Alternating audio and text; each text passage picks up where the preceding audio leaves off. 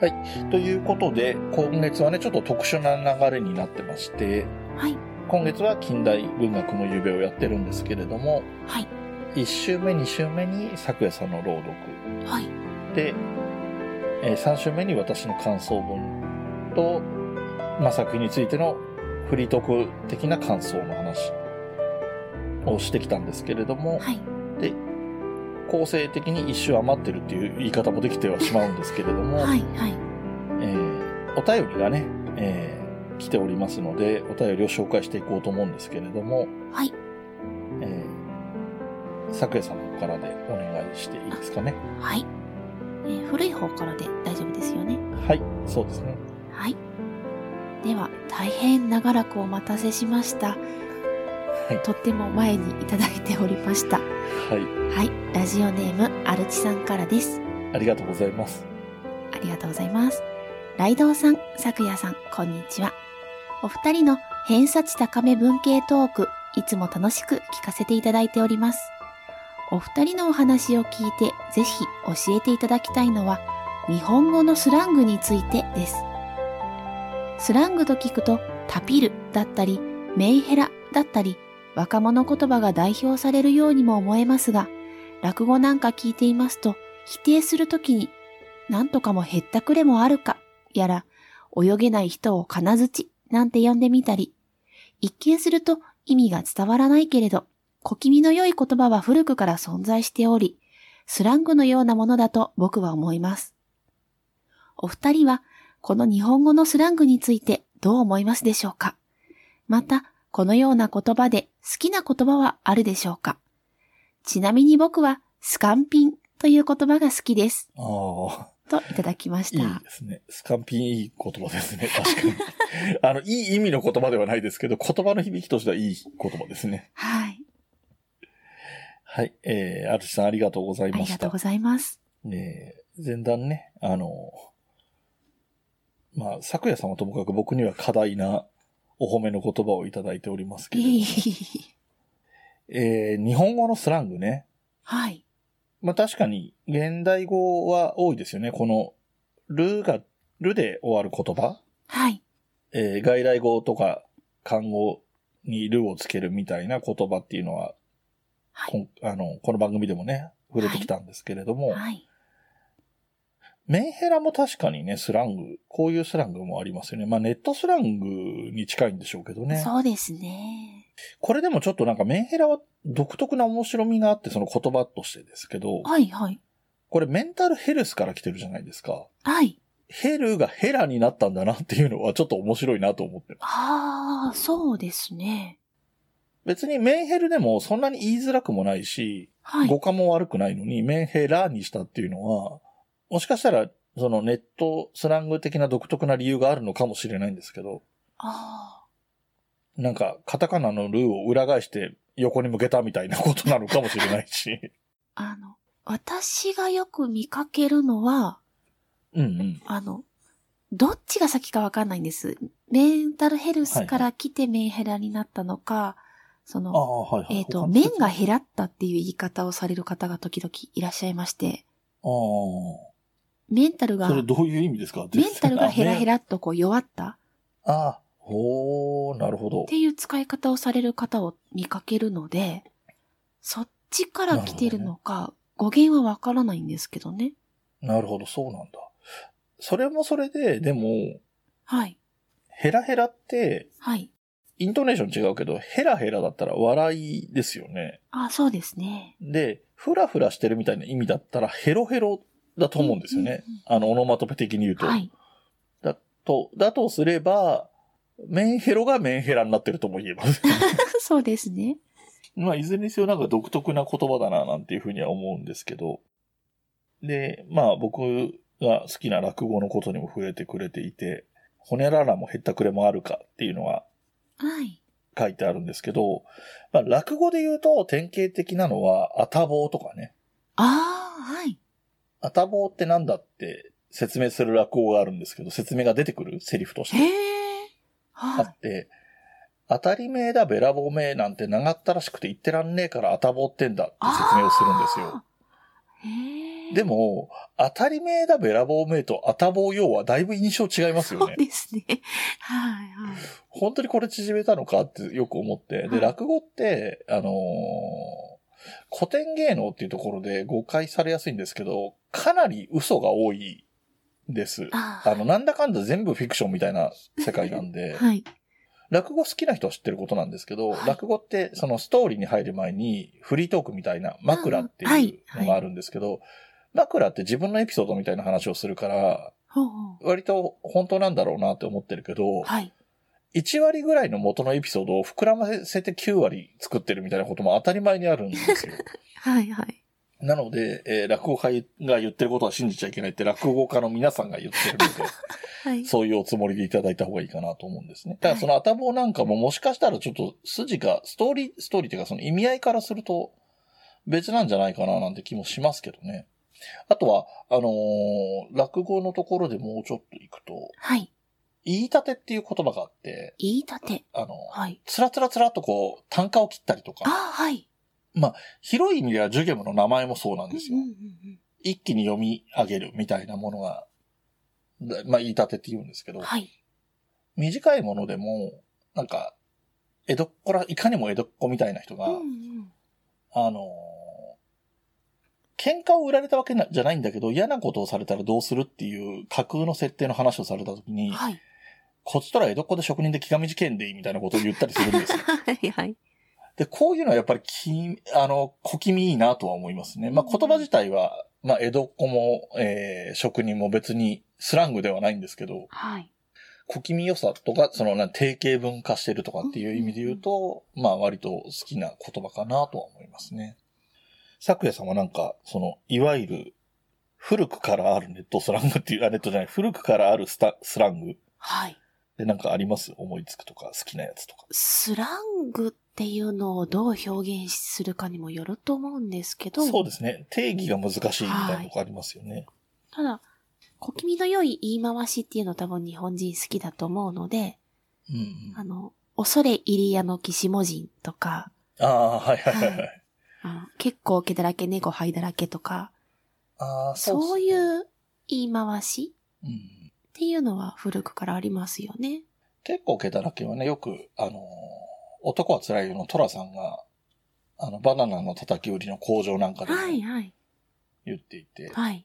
まあ、あとあれなんかもそうですよね。なんだっけ、ウイロウ売りあの、あ滑舌の練習で言う、あれなんかもいい響きのそうで文す章ね。ですし、はい。あとやっぱり日本人的なことで言うと、五七調、七五調はやっぱりああ、そうですね。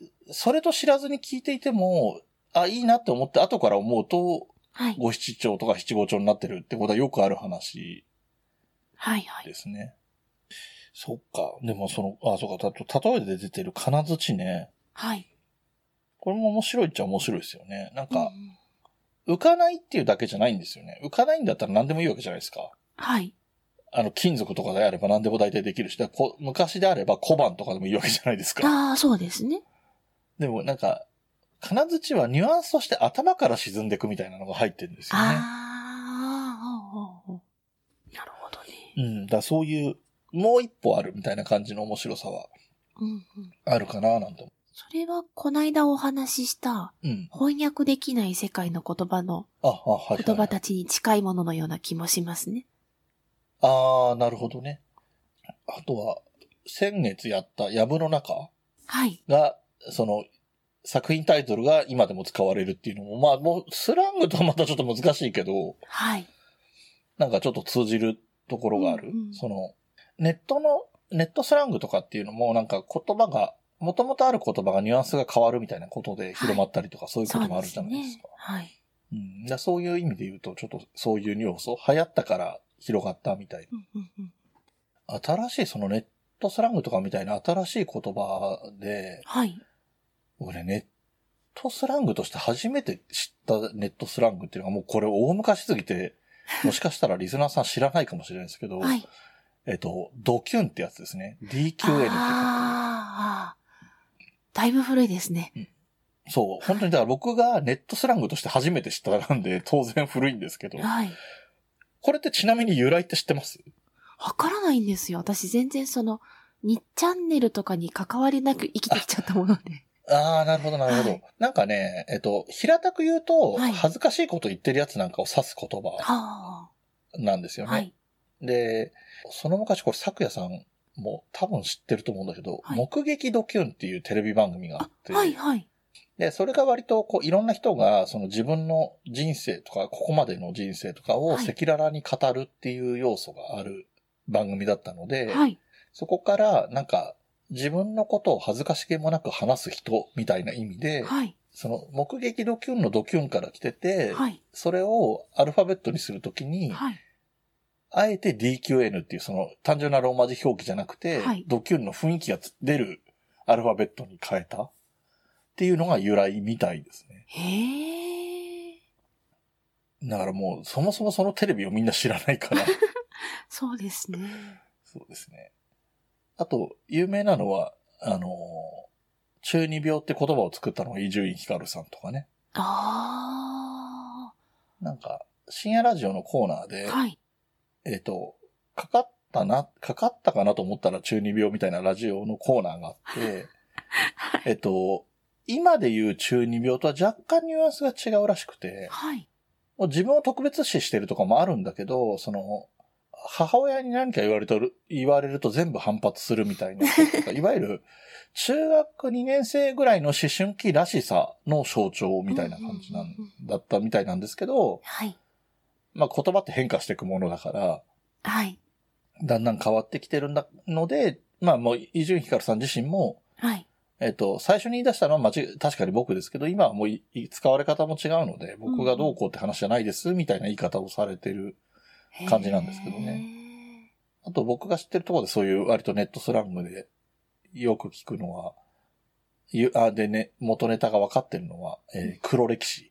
はあい。の、ガンダムのね、単影ガンダムっていうやつの作品の中で、シリーズ、ガンダムってシリーズの中で時代の設定が合わないものって複数出てくるから、はい。それぞれ別のパラレルワールドみたいな認識でみんな考えてたんだけど、はい。その単影ガンダムってやつは、過去にさ作られた作品は全部、この宇宙で起こったことで、時代が違うだけで全部起こったことで、はい。その葬られたずっと戦争ばっかりしてた時代を指して黒歴史っていうっていうのが、はあその単影ガンダムって作品の中の黒歴史っていう言葉の意味。へえ。、で、言葉としてキャッチーなので黒歴史って、自分はいのはい隠したい過去っていう意味では今は使われまあ、すけそどうね。ですね。はい。そんな言葉だったりします。へえ。あと、オタクも本当は、な揶揄する言葉からですね。そうです。ね。はい。うん。なんか、オタクの人たちが、えっ、と、相手のことを呼ぶときにオタクって呼ぶ。えーはい。はい。オタクはこれ持ってるみたいな言い方をする。ええっていうことに由来してて、そういう人じゃない人が、あいつらオタクって呼ぶよねって言ってからかったところから始まってるんですけど、はい。もはやオタクっていう言葉に該当する人が崇拝されかねない世の中になってきてるの で、えー一概には悪い意味の言葉でもなくなったかな、なんてそ思ういでますすが、えー。ね僕が楽しくて話しすぎてるので、1つ目のお便りはいで、だいぶ長くなっちゃったんで、はい。あの、昨夜さんがよろしければ次のお便りに行きましょはい。はい。では、えー、商工券バイアンさんからいただきましう。た。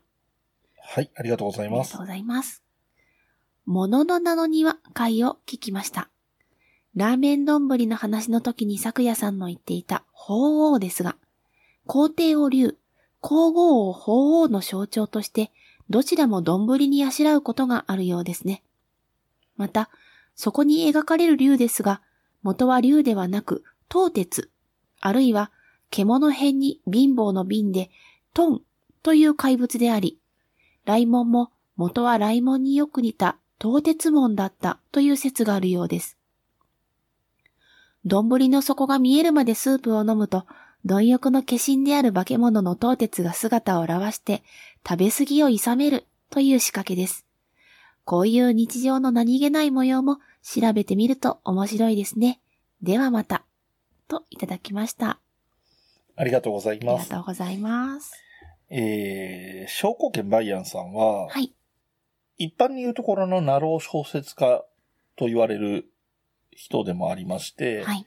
えっ、と、古代中国の、うんうんえー小説を書いたりしてる人なので、あの、こういう中国の文化に非常に明るい言い方なんですね。はい。えっ、と、僕の他の番組に来てもらった時は西遊記の話をしてもらったんですけれども、うんはいえっ、と、佐護城ってカッパじゃないんだよって話だけでもだいぶ盛り上がっちゃうみ たいなこともあったんですはいはいはが、このトンっていう、う妖怪というんですかね、はい幻獣っていうんですかね、はいは名前は僕も知ってはいました。おーただ、雷門との関係とか、その、竜との関係、竜じゃなくて本当は東鉄なりトンであるっていうのは知らなかったんですけど、はい。で、最後のところのね、丼の底が見えるまでスープを飲むとっていうところは、はい。これ中国らしいですよね。そうですね。あの、さくさんもご承知の通りだとは思うんですけれども、はい中国では、えっ、と、食べ残すことで十分にもてなしてもらったということを表すっていう文化があるので、はいはえっ、と、平らげてはいけないんですよね。はいはい。なので、えっ、と、えっ、と、なんていうのその、スープを飲み切るとか、まあ、食べ、ご飯とかでも食べきってしまうっていうのは、はい。えー、貪欲に過ぎるとうんうんうんうん。いうことなんだと思いますね。いやー、すごいですね。で、面白いですね。あと僕が竜のイメージないですかみ たいなこと、どぶりの底の。はい。言ったのに対して、咲夜さんが、鳳凰のイメージですみたいなことを言ったのが、はい。くしくもね、うあんの、男性である僕の方が竜って言って、その竜は皇帝で、女性の咲夜さんが言った鳳凰が皇后を表してるっていう、 たまたまなんですけど、ああ、なんか面白いことになったな、なんて思ったりですね。ですね。どうですか他に何か、このお便り絡みでは。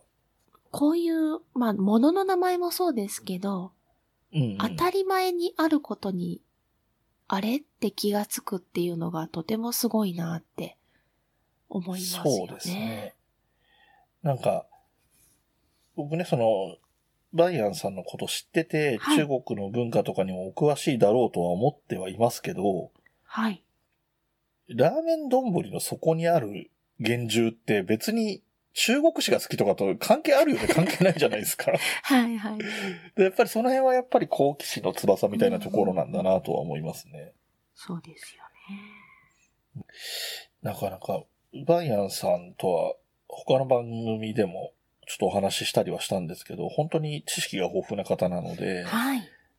いろんな意味でね、いろんな場所でお話聞きたいななんて思ったりもしてます。はい。い。う感じですかね。ですね。中国だけじゃないですもんね、知識がね。あ、そうなんですよね。はいもともと多分大学で勉強されてたのはギリシャローマあたりの古古代史とかが多分専門だったはずなので、はい。本当はそっちの方が詳しいみたいなこと言ってたことがあった気がします。はい。はい。ということで、えー、商工券バイアンさんありがとうございました。はい。ありがとうございました。そして、3通目ですかね。はい。えーフリーダムチンパンジーの佐藤さんからいただきました。ありがとうございます。ありがとうございます。ライドウさん、さくやさん、こんにちは。フリーダムチンパンジーの佐藤です。方言の敬語についてのお便りです。岡山弁には敬語が少ないのですが、なんとかしてくださいは、なんとかして使わせで、なんとかして使わしてくださいませの意だと思います。あと、なんとかしてくださいは、なんとかしてやってくださいと一言増えますが、これも敬語のようです。ご覧くださいは見てやってください。お書きくださいは書いてやってくださいとなり、何かに対する行為を上から目線でしてやってくださいという変な敬語ですね。昔住んでいた鳥取県米子市では、何とかしてくださいは何とかしてごしないと言っていました。よく来てくださいましたは、よう来てごしなったとなります。少し柔らかくて好きな方言でした。米子市と市町村合併した旧淀江町だけで使われる方言で、なんとかですをだに、なんとかするをなんとかするにとかするだにと言っていましたが、これは静岡県の浜松や長野県などあちこちで使われているので、米子市が古くから港町で商業都市であった歴史と関係があるのかもしれません。長くなりましたが、最後に妻の実家の島根の方言で、ありがとうはだんだんで、朝ドラのタイトルにもなりました。わろてんかとちむどんどんも方言ですね。脱線しました。それでは、これからも配信を楽しみにしております。といただきました。ありがとうございます。ありがとうございます。えー、方言ということで ね、この咲夜さんの専門分野っていう感じではあるんですけれはいども、、そうですね。何々して使わせっていうとこから行きましょうか。そうですね。でもこれはなんか言葉としては知ってますよね。使わせっていうか、使わさい。あて、いうそうです言いね。方は使う際は。聞いたことある感じしますね。え、でも、そうですね。九州の方言のイメージだったんですよね。そうなんですね。へえ。あ、今では残ってないと思うんですけど、あ、ええ多分、なるほどね。はい。どういう、まあ近いと言えば近いと言えなくもないぐらいですよね、 まあまあまあ距離感としては。で、次に出てくるしてやってくださいも、はい。聞いたことはありますね。ああ。あの、敬語、うんまあまあ、敬語として、あの、言われた時に敬語として理解できるぐらいには知ってる。うんうんううん。ん。なんか相手を上に上げて、うんしてやるうん。うんうん。にくださいをつけてると思うんですよ。そうですよね。だから見てやる、見てやってください、ご覧くださいを見てやってくださいの見てやるは、はい。相手が見てやるうんうん。で、それをしてくださいって意味ですよね。はい。なので、い言ってみれば謙譲語はい。そうですね。謙譲語の変形まあ、くださいなので、まあ、しん相手を上げるので、尊敬語ですね。あ、そうか、相手を上げるか、そうか。はいそうか相手を上げるので、け尊敬語ので、はい。プラス、くださいっていう、はい。お願いする側が、はい。えっ、と、主体、主体が、えー自分に戻ってくるから、ちょっと、一般的な敬語とはニュアンスが変わっちゃうのかな。うんうんうん。そうですね。うん。でも、これが正しい用法として、まず根底にあって、うんうん。で、してやるが丁寧じゃなく聞こえるから、うんうん。あの、してあげてくださいっていうのが最近多いんですよ。あ、ああ、はいはいはいはいはい。してあげてください。してあげる。ああ、だと、してあげるだと、はいえっ、と、なんだろう。なんか立場が、えっ、と、主体側がずっと自分にあるようなイメージに変わるっていうか。そうなんですよ。で、うんこれがまた、保護者が子供に対しての話で書いてくることが、まあ、お仕事から多くてですね。あはいはいはいはい。はい。だから、ちょっと見てあげてくださいってはいはいはいはい。言うんですけど、いやいやいや、子供に敬語使うなって、ちょっと心の中では思いつつ、へえ。はい難しいんですよね。敬語ってなんかその、丁寧な言葉を使う、まあまあ敬語の典型的なミスなんですけど、はい。丁寧な言葉を使おうとして、えっと、誰に対して敬語なのかっていうのが乱れることがあるんですよね。そうですね。はい。うん、だから先生に対して丁寧で言おうと思った結果、はい。見てあげてくださいって言っちゃってるっていうね。そうそうそうれでも、見られるのが子供なんだから、そこは自分側のはい。比嘉で言うと、えっ、と、がの方なので、はい。えっ、と、それに対するんだ、対して言う、えーそれに対するアクションとしては、謙譲語にならないです。あ自分を下げなきゃいけないんですよね。はい。はい。その辺はなかなか難しいですね。そうですね。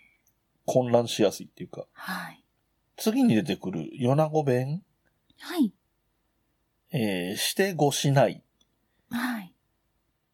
あちょっとかわ、確かに可愛いですよね。こう、市内は面白いですね。はい。でも、語はおそらくございますとかから来てるんでしょうね。そうでしょうね。うん、なんか、山梨県でも、はい。えっ、と、えっ、と、なんだっけな。ああ、ちょっと思い出せないな。おめでとうゴイスとか言うんだよな、多分。へえ。明けましておめでとうゴイスみたいな感じのゴイスっていう使い方をしたはずなんですよ。あんまり今残ってないので、えちょっと方言芸人みたいな、なんか方言をわざと使う人とかしか使わない。あとはすごい年配の人はい。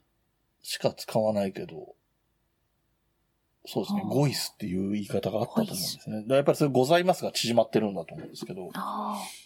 でそういう意味ではちょっと近いかも。広島は元祖ですね。ああ、ありますね、ガンスってね。はい。おはようございますが、おはよう元祖って。ああ、なるほど。そうやって聞くと、なんか、なるほどって思いますね。そうです、ね。ございますが、なまったんだなって思うんですけど。はい。まあ、こちらもね、もう使う人がいないぐらいの古い言葉ですが。昔、大昔にテレビアニメでやってて、もともと漫画の怪物くんっていうのがあって、は。えーそれに出てくる狼男がガンスっていう、語尾がガンスになるキャラクターで、はい。なんだろうなとは思ってたんですよね。 広島人だった。あのーそ同じ怪物くんに出てくるドラキュラはザマスなんですよね。はい。で、どっちもだから敬語は敬語なんですよね。そうでガンスはそうでございますだし、そうざますはそうでございますですもんね。はい。まあまあ、ざますはもともとってか、花魁言葉に近いんだろうとは思うんですけど。ああ、うんうん。はい。そんな、ごい、えー、ごいすじゃないや。ごしなったとかね。はい。だって、そう、その後に出てくる、だにとか、何々するにとか、するだにとかっていうのが、えーはい長野、静岡とも通じる、えっ、と、米子でも使われてるっていううんうんことなんですけど、これってあの、よく、僕は小学校が中学校の頃に習った方言の話で、まあ、京都が都で中心地だった時に、同心円状に広がっていくよ、みたいな新しい言葉がはでい。きると、都から外側に広がっていくのに時間がかかって、で、はい。外側に届いた頃には、都でもまた新しい言葉に変わってるよ、みたいな話。で、はいだから、都から遠距離だと、えっ、と、東西や南北でも同じ言葉になる、方言が近いものができるみたいな話は聞いたことがあるんで、それに近いのかなと思ってよあの読んでるのを聞いてたんですけど、うんうんその辺は、専門家としてはどうですかえーっと、まあ、同心円状に広がっていくのは、陸地の電波なんですよ。はいはいはいはい。はい。で、これ佐藤さんが言及していらっしゃるのは、港町なので、はいはい、はい。例えば江戸時代の北前船とか、うんうん。そういう海で伝わっていくと、各港港に同じ方言が残ったりするんですね。はいはいはい。はい。そこ、そっちかなーっていう感じでおっしゃって、そうですねなる。ほあどの、佐藤さんがそっち寄りで言ってるのは理解はできるんですが、はい。えっと、北前船もね、あの、日本海側も太平洋側も行くんだろうけど、はい。静岡と米子だと日本海側と太平洋側だし、長野は内陸なので、はい。あの、佐藤さんが言ってる線もなくはないとは思いつつも、さっきの僕が言った同心円の方が可能性が高いかななんて気もしたりはしてますね。あー僕個人としてはね。はい。うん。えー私が別の番組でお伺いしたことがある話なんですけど、うんえー九州の名字がうん。うん。日本海側、こう、米子の方とか、はいはいはい。新潟の方とか、うん同じように伝わっていて、青森ぐらいで止まってるのかな北海道まで行っちゃったのか。あ、へえ。はい。で、同じ名字に似た地名が長野にもあると。そうなんだ。だ急に内陸にあることもあるっていうパターンがあるんだ。そうなんですよ。へえ。そうすると面白いですね海から内陸へ向けて、例えば新潟の方から長野とか、あっちの内陸を抜けて、うん。なんとか道みたいなか、潮の道とかはいはいはいはい。で通っていくと、そこにまた今度伝播していくっていうのが、ルートがあるみたいで。うんなるほどね。はい。あと、あれなんですよね。あの、僕、地元なんで、地元付近の話も出てきてるんで言うと、えっと、はい静岡にあって、長野にあって、山梨が飛ばされてる感じになってるんですよ。ああ、そうですあね。の、位置関係で言うと。はい。で、えっと、時代にもよるんですけど、山梨県って、えっと、方言を意図的に作った文化が武田信玄の頃にあって、はい。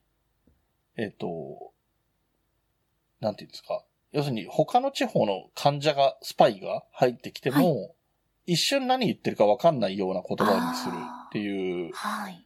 のがあって、有名なのが、イカザーっていう言葉があって、はい。行きましょうっていう時にイカザーって言うんですよ。う。へえ。だからいかにもイカざるみたいな感じで、行かないって言ってるように聞こえるみたいな。な方言があったりするんですね。はい。なので、えっ、と、もともとこの今出てきてる、何々だにみたいな言葉が、はい静岡にあって長野にあるんだったら山梨にもあったのかもしれないけど、山梨が独自に変なことをした から、そこだけ分断されてるのかもしれないですね。はあ。あの、山梨県の中でも、その武田信玄がいた甲府に近い方はそういう傾向が強くて、へえ、えっと、僕がいた、えっと、甲府から見ると東の端みたいな方は、はえっい。と、方言がやっぱりちょっと違って、えっと、はい。駿河弁とか相模弁とかとも通じるような言葉が、あとは、終わり弁みたいな、にゃーとかみゃーみたいな言葉も入ってたりするんで、多分そっちの方が、地域の元々の方言としてはそういう要素があったところに上から別の色が塗られたみたいなはあ。ことがあるのかななんていう話もあって、えっ、と、いずれ方言のことは作家さんが言葉のことでやるんじゃないかと思ってます。はい。やりたいと狙っております。ってとこでいいですかえっ、と、まだ、えっ、と、はだんだんと、ワロテンカとチムドンドンも入ってますけど。まあ、そちらは、じゃあぜひ言葉のあこと、のそうネでタすに、ね。はい、させてください。はい。はい、ということで、えっ、と、お便りを3通紹介してまいりました。えーはい。佐藤さんのは、まあ、それでも比較的最近だから、まだし も、えー古いアルチさんに至っては、え ー収録ベースでギリギリ1年経ってないけど、配信ベースだと1年超えてるという大変申し訳ない、申し訳ありあまのせん。ー正直、はえっ、と、自分のことをこんなこと言うのも変ですけど、はい。いろんな番組でね、いろんなポッドキャスト番組僕聞いてて、はい。何ヶ月前のお便りまだ読んでますみたいなことってよく聞くんですけど、1年待たせてるケースは初めてだと思います。 本当に申し訳なく思っております失礼をいたしました。ははい。い。えー今後はね、もうちょっと、あの、なるべくタイムリーとまではいかないですけど、どうしても、あの、はい。まとめ取りしてたりする関係もあるんで、あんまりタイムリーにはいかないですけど、そこまで、ここまでね、ひどいことにはならないように、えーはい気をつけていきたいと思いますということで、えー来月、新年ですね。はい。 1月、むつきのガチャを回そうと思いますが、よろしいでしょうかはい。お願いします。はい。では、コインを入れて、はい。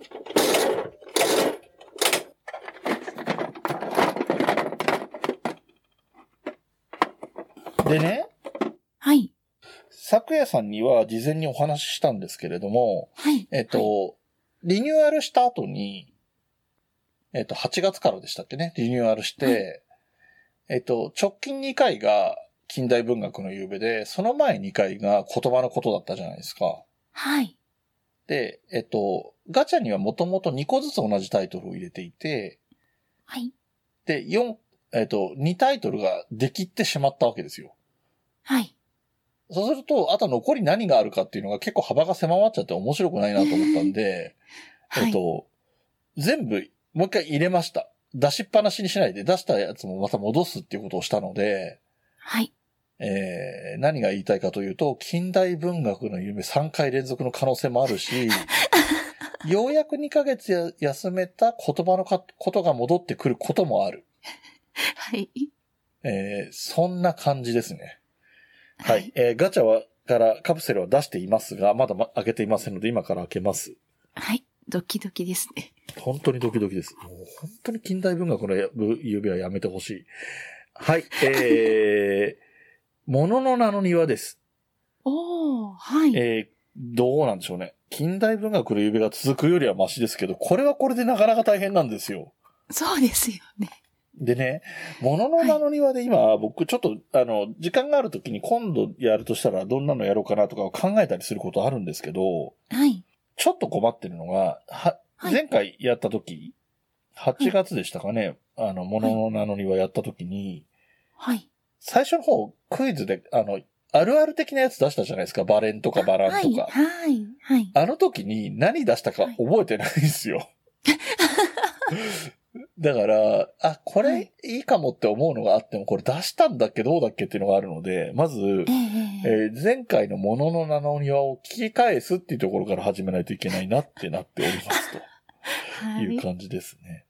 あーえっと、僕の担当のが続いてしまってはいるんですが、まあまあ、そうは言ってもね、近代文学の夕べは半分は咲夜さんの朗読でできていますので、 はいまあ半分は優しさでできてる感じなので、えーはい十分ね、咲夜さんのお声を楽しんでもらえていると思うので、いいかなと思います。拙いなんですが。ものの名の庭、ちょっと頑張ってね。シリーズものはね、ちょっとピックアップしてたりするんですよ、実は。あの、おお。